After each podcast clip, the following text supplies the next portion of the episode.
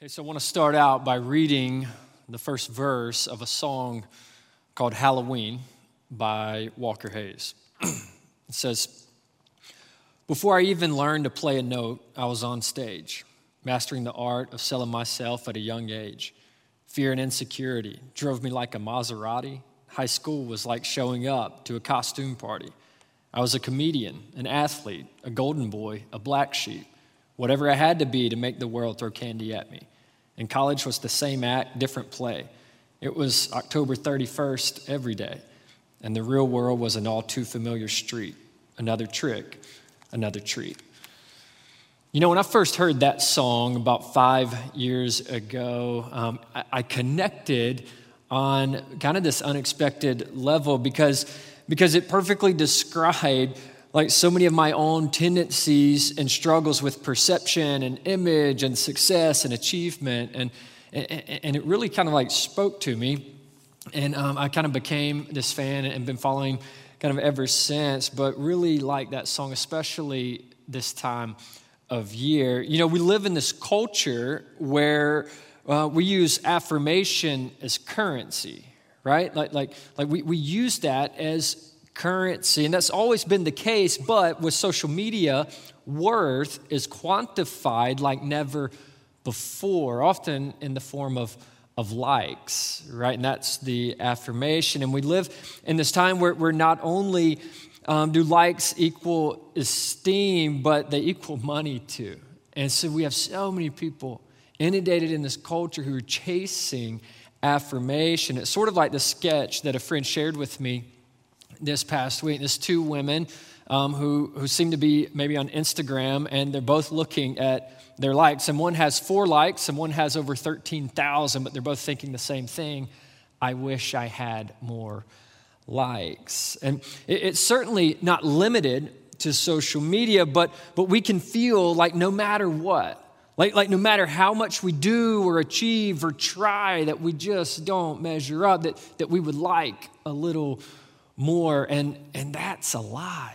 Like, like that's a trick, and it's worth debunking. And I'm, I'm not sure if there's a better series to be wrapping up on October 31st than one called True Identity. Right? Like, like on a day when many folks mask who they really are in an attempt to appear as someone or something different, I want to encourage you for just the next few minutes to kind of set those tendencies beside, right? And just kind of lean in. You know, over the past five weeks, we've examined who God has created us to be while debunking some of the lies that we buy into, some of the lies that the enemy tries to sell us that, that often distract or trip us up, right? Specific lies about our worth and about who we are. And we've talked about how each and every person, regardless of past decisions or failure or history, is wanted and valuable. That was week one and two, that you are wanted and valuable in the eyes of God. How each person who calls on the name of Jesus, regardless of anxiety or past pain, regardless of, of ability or apathetic shame, is secure and competent that's the way that God sees you. And in Him, you can be secure and rest in your abilities. And then last week, last week we talked about how even in the midst of our brokenness and guilt, that God's amazing grace is enough. That, that, that grace covers our guilt, and that, that what the enemy drags through the mud and deems ugly is made whole and beautiful through the shared righteousness we have in Christ, that, that God sees you as beautiful. And then today, today we're going to talk about how each and every person is called. L- let me ask um, do you struggle with returning calls? Or maybe returning texts? Like, I'll admit, I sometimes drop the ball. And, and it's usually because I'll, I'll receive a text or I'll get a call right in the middle of doing something and I'll see it and I have the best intentions to get back to that person, but then lo and behold, I'll get busy and I'll drop the ball and I'll, I'll miss it. I, I, won't, I won't return the call, won't always return the text. I don't mean to do that. If I've ever done that to you, I apologize. But, but yeah, sometimes I forget. Sometimes I miss the mark and I don't return the call. And then, and then you have that super awkward moment. You've been there, right? Where maybe uh, the next time you go to text that person, you see what they last wrote, and you're like, oh, or, or worse, like you see them in person, and then it all hits you, and you're like, oh, this is so cringy, right? But, but for just a moment, like let's let's type a mile in the sender's shoes, right? Like, if you've ever been left on read, meaning you sent a message and you didn't get a reply, you know how aggravating that can be. You, you know how disrespectful that can feel. Even if you're believing the best about the person, if you send a message and you don't get a reply, then you know how, how frustrating that is. And the immediate question that comes to mind is, is well, well, did they get it?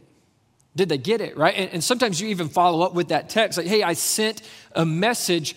Did you get it? And I believe that, I mean, sometimes that might be the question that God is asking. Like, like I sent the message, did you get it? You know, John chapter 1, verse 1 says, In the beginning was the Word, and the Word was with God, and the Word was God. In the beginning was the Word. Okay, the, the Word is Jesus. It continues in verse 14 that the Word became flesh and made his dwelling among us. One translation says the Word became flesh and moved into the neighborhood. Okay, so made his dwelling among us. And we have seen his glory, the glory of the one and only Son who came from the Father, full of grace and truth. And so the word, the word is Jesus. The word is Jesus. And what's the word used for? Don't overthink it. A word, very simply, it's used to communicate. And Jesus, the word, was used to communicate the vast and wide and deep love of the Father, and, and, and he was sent. Did you get it? Did you get it? And so, my hope and my prayer today is that you get it. That, that as, as we continue unpacking parts of Paul's letter to the church at Ephesus, that you'll receive the message that was sent and you answer the call of God on your life, that you don't leave God left on read. A call that is both universal and unique by nature. That's the beauty of, uh, uh, of like the inclusivity of God's call on people and the exclusivity of, of the, the only way to God is through Jesus, but He sends this out to everyone, this universal call that's also unique, meaning it's a call issued to everyone, but with distinct action for each one. We all have a role to play. But, but if we don't first shed the mask, then it's going to be really hard to hear the call. And so that's my invitation that, that you set that aside and you lean in for just a moment. Because you understand, you, you can't judge the depth of a lake by looking at the ripples on the surface, right? And it's the same with people that you can't judge the depth of a person's character or calling or capacity without diving deeper and then sifting through all that's settled for so long. And Jesus had this beautiful way of, of looking deeper. We see this in his ministry. He had this way of peeling the mask back to see potential. And still today, he has a way of, of seeing a person's potential, a way of sift, sifting through the imperfections to find the greatness.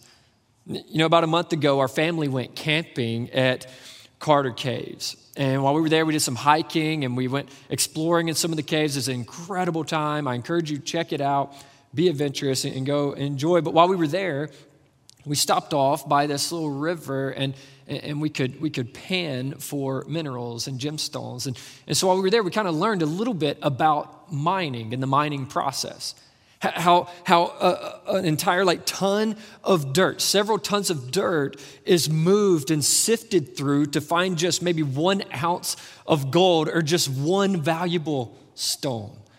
Because you see no one goes in looking for the dirt. They go in looking for the gems. They go in looking for worth And so our kids, they got to pan for some of these precious stones. And it, they each started with what looked like a big plate filled with dirt. But, but as they shook it and the water ran over it, surely by surely, over time, it, it washed away all the filth. When all that was left was, was these brilliant, shiny, radiating gemstones. And in the same way, God sees past our flaws, imperfections, and He sees his son's righteousness and he's looking for potential.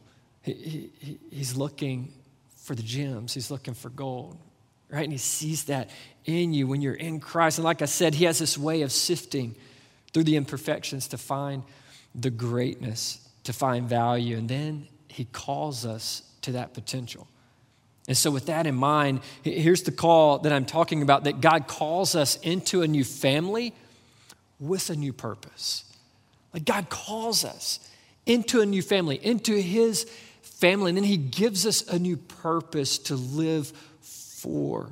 I love how Paul puts it in Ephesians chapter 1, verse 4 and 5. It says, Long before He laid down the earth's foundations, He had us in mind, had settled on us as the focus of His love. Think of that. Like long before He, he, he created, he, he had us in mind, He had you in mind continues that, that, that he, he made us whole and holy by his love.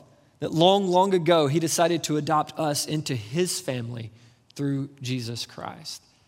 You see, he had already, he had already planned a way to redeem you into his family before you ever messed up. That, that plan, that plan um, kick-started the purpose that you've been called into so long before he created the earth, he was thinking of you. Yes, you, but not just you, you as in each and every one of you, and me too. Like, like, he had a plan in motion for your life and for my life, a purpose for you and all of us. But, but I love that it also says very specifically that we were adopted into his family. That, that you're, not, you're not meant to go at it alone. That while your walk with Jesus is personal, absolutely, it's not meant to be private. It's meant to be shared. It's less like riding double on a moped, just you and Jesus through life. And it's more like, like scooting over uh, on a parade float, right? That is filled with family members who are all chasing hard after Jesus. You see, Christ not only saves you from sin, but into a family. And through Christ, in Christ alone, all of this was made possible. So don't miss that. That through Christ alone, not by your achievements, not by the perception of your perfection, not by the recognition that you receive. No, you're invited into the family of God through Christ alone. And so, for just a moment, loosen the straps on your mask. Like, it's okay. Jesus can handle the real you. He's in the business of sifting right? But, but like we said, while this is for you, it's not just for you. And so to pick up where we left off last week, listen to Ephesians chapter 2, verses 8 and 9. It says, For it is by grace you have been saved, right? Through faith. And this is not from yourselves. Again, you can't earn this. It's the gift of God, not by works, so that no one can boast. Remember, we're all in need of a Savior. We talked about that last week and unpacked it. If you missed it, encourage you to check it out. But, but we're all in need of saving, in need of a Savior. But there was nothing we could do to save ourselves. And so, by the grace of God, He saved us. He made a way where there was no way. And, and then we weren't just saved from something, we were also saved for something. And verse 10 speaks to that. It says, For we are God's handiwork, created in Christ Jesus to do good works which God prepared in advance for us to do. Now, I want to look at this word for just a moment. It says, We are God's handiwork. The NIV calls us handiwork. The NASB says that we are God's workmanship. And the NLT says that we are God's masterpiece. All right, so think of that that we collectively, as, as the body of Christ, that we are this prized possession of our Father in heaven. Don't miss that. That, that we, the family of God, the body, the bride, the unified church, followers of Jesus, we are God's most valuable, prized possession. We are the radiating brilliance that God sifted for, but not because we're dazzling on our own. No, no, no. Because God loved the worth into us. Get that? That God loved the worth into you. You see, a masterpiece shows off who the master is and what he can do. Like the handiwork is a reflection of the hand that created it. And so God breathed and love, life, and worth into us. And Paul goes on to say that now, because of this grace, because of this unifying work in Christ, because we've been called together into this family, he says in verse 19, consequently, you are no longer foreigners and strangers, but fellow citizens with God's people and also members of his household. He says, You're no longer a foreigner, right? Like you're, you're in the house, you're in the family. Like that's what has happened here. And then verse 20, you, you've been built on the foundation of the apostles and prophets with Christ Jesus himself as the chief cornerstone. So he's holding all of you together. He's holding all of us together. In verse 21, in him, the whole building is joined together and rises to become a holy temple in the Lord. That we collectively are, are now like this temple for the Lord. In verse 22, and in him, you two are being built together to become a dwelling in which God lives by his Spirit. Think of that word for just a moment this dwelling. That we are being built into this, this dwelling, this home. Remember when, when, Jesus, when Jesus came from heaven to earth and, and dwelled among us, he moved into the neighborhood. That was his home. And now, now this collective body has become his dwelling place. We'll get to that in just a moment. But, but Chip Ingram, in his book, Discover Your True Self, we've recommended this book throughout the series. He writes this. He says, Imagine, imagine God saying that I created you from the foundation of the world just the way you are. And even though you disobeyed and were separated from me, I have rescued you. He says, So I created you, and, and, then, and then because of the sin, because of the separation, I built a bridge back. I, I rescued you. I authored you like a profound poem, a beautiful work of art. I see your inner qualities through the lens of my son, Jesus, and you are captivating. You're like a tapestry that is being woven with a lot of knots and tangles on the backside, but with amazing colors and shapes on the front. All I notice now is the beauty that is emerging from your life. Like, imagine God saying that. Because this is how God wants you to see your life the way that He sees you, your true identity. And this isn't like pop psychology or positive self talk. You are God's masterpiece. That's scripture. That's God breathed. That's the way He sees you. And you are His masterpiece because you are His. You know, almost 20 years ago, my little sister, who's eight years younger than I am, she was in elementary school, and in her art class, had a clay sculpting project. You, you, remember making things out of clay, that, that brown clay in art class? Well, that's what they were doing, and they spent several days and weeks on this assignment. And she decided that she wanted to construct a penguin. And so, day after day, she'd get to art class and she would work on this penguin and she would mold it and she would work on one section and then she'd move to another and then, and then come back and be like, no, I want to get it just right. She had in her mind exactly what it would be. And so she worked on it and she wouldn't be satisfied. She, just, she would work on it more and more and she'd do it until it was just right. All right, because she, she wanted to, to, to, to, to accomplish what all she dreamed and sought out for this little penguin to be. And so when she finally finished, this was her masterpiece. This is her penguin. And, and, while we, we, we may look at that and, and like kind of chuckle, be like, oh, that, that's, that's cute, you know, might even seem a little bit silly to us, to a first grade little girl. I mean, this meant the world. This was, this was her creation, right? This penguin held so much value. It took so much time and effort and required so much care. But on the bus ride home, the day that, that, that the project was complete and they were able to take home their creation, she's, she's on her way home, and some boys on the bus made fun of her penguin. Right? They, they made fun of her penguin. They insulted something that she valued so much, and it broke her heart. This little first grade girl, and I remember later that afternoon pulling into the driveway in my 96 Chevy Blazer, and my little sister came running out to me with, with tear stained cheeks. And I could tell that she was really distraught. She's heartbroken. She's experiencing like some real pain. I don't know what's going on. And, and then she starts to, to tell me what's going on. She, and, and she brings out, she brings out this penguin right here and she's showing it to me.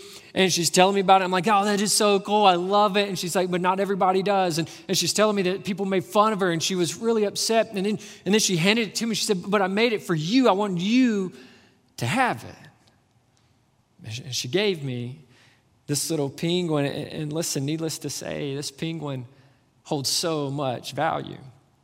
Not because it's the greatest sculpted penguin on the planet, it's not.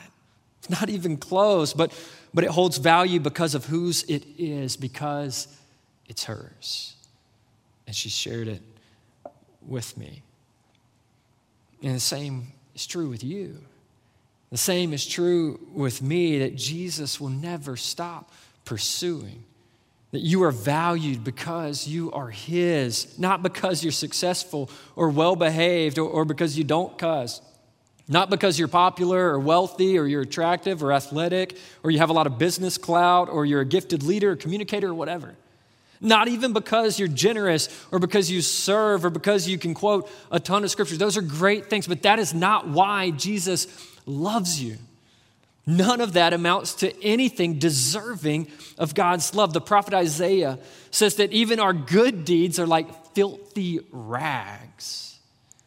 But he pursues us nonetheless. And again, he calls us into a new family with a new purpose. He loves the worth into you. And the purpose, the commission, it's to pursue him with the same relentless love he has for us for us to follow him, to love him with an overflowing love that splashes all over those around us. Just listen to part of Paul's prayer for believers like us as he wraps up this section on unity in Ephesians chapter 3, beginning with verse 16. He says, I pray that out of his glorious riches he may strengthen you with power through his spirit in your inner being so, so, Paul is praying for people just like us who are striving to follow Jesus. He says, I pray for power for you to do so through the Holy Spirit. In verse 17, so that Christ may dwell in your hearts through faith. Now, look, this is the third time that this word dwell has shown up. So, for just a moment, I want to want to unpack this idea of dwelling here. Because if you'll recall, the description given of Jesus in John chapter 1. I want to throw these side by side. It says that the Word became flesh and made his dwelling among us. Right, right? And, and then Paul, just a while ago, he, he was writing and he said, Hey, like you all, this, this body of believers, you're going to be this dwelling place for the Holy Spirit to live and to move through and impact the world. And then here, he's saying, I'm, I'm praying specifically for you for power through the Holy Spirit so that Christ may dwell in your hearts through faith.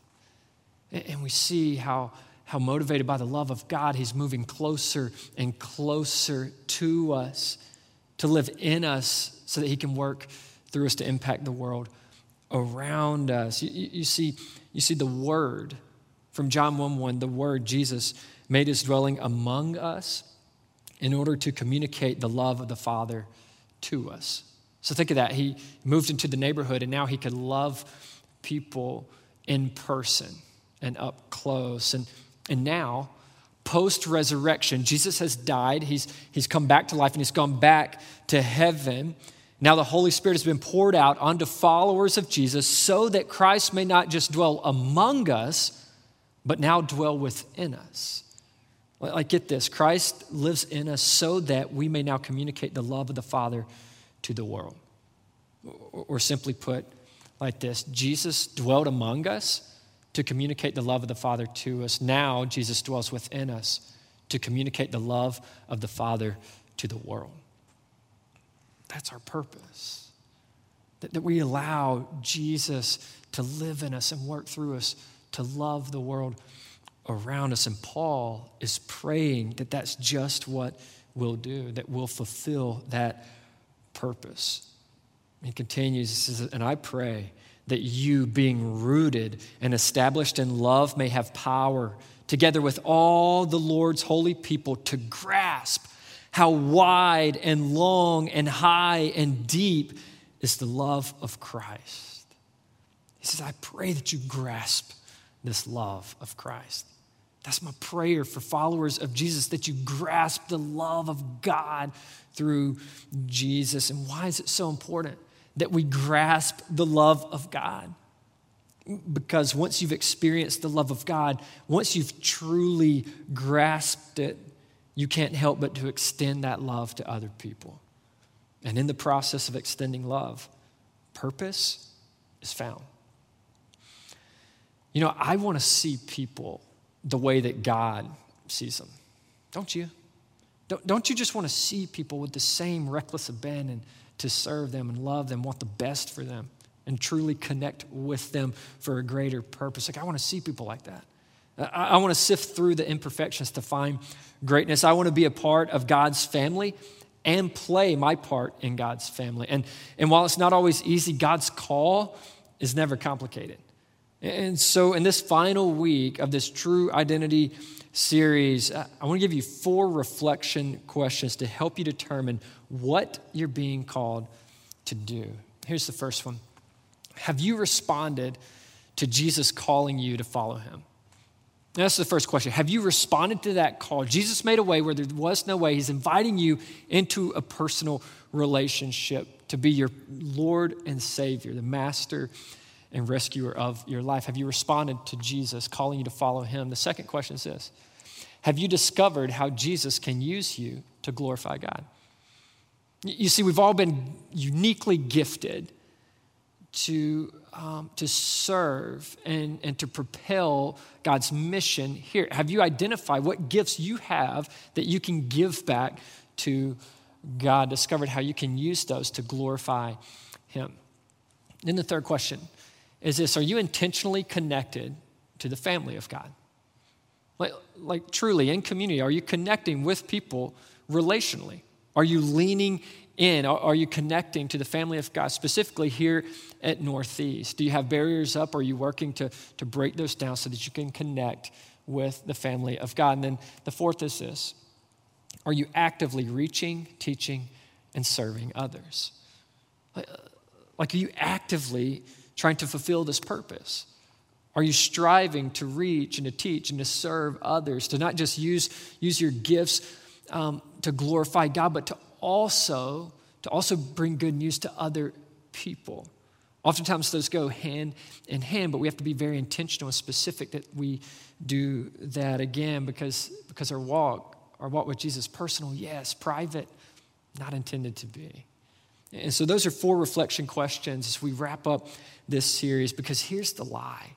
Like, like, here's, here's the trick that whether you believe part of it or all of it, you did it one time or maybe you do now, here's the lie the enemy would love for you to buy is that, that you're not wanted or, that you're not needed.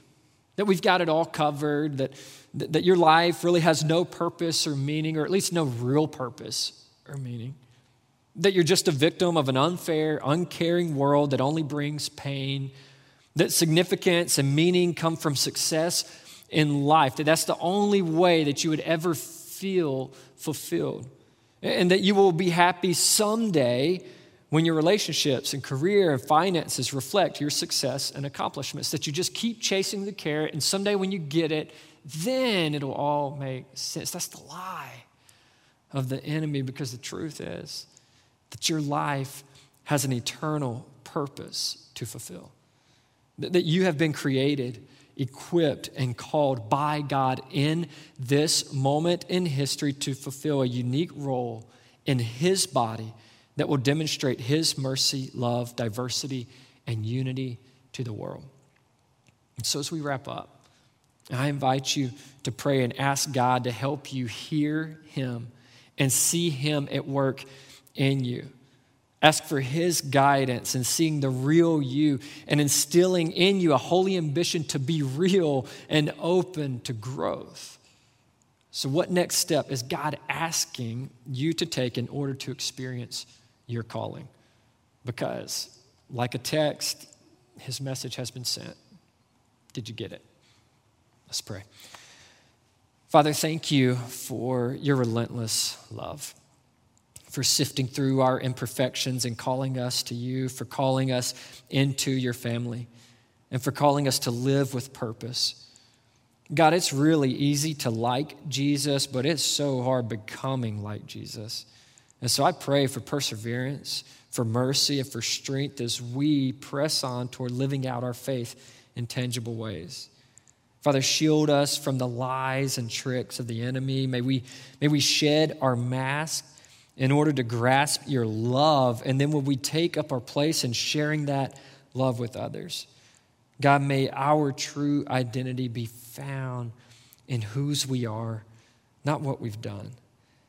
And in the words of the Apostle Paul, Father, give us the power and ability to grasp how wide and long and high and deep is the love of Christ. In all this, we pray in Jesus' name. Amen.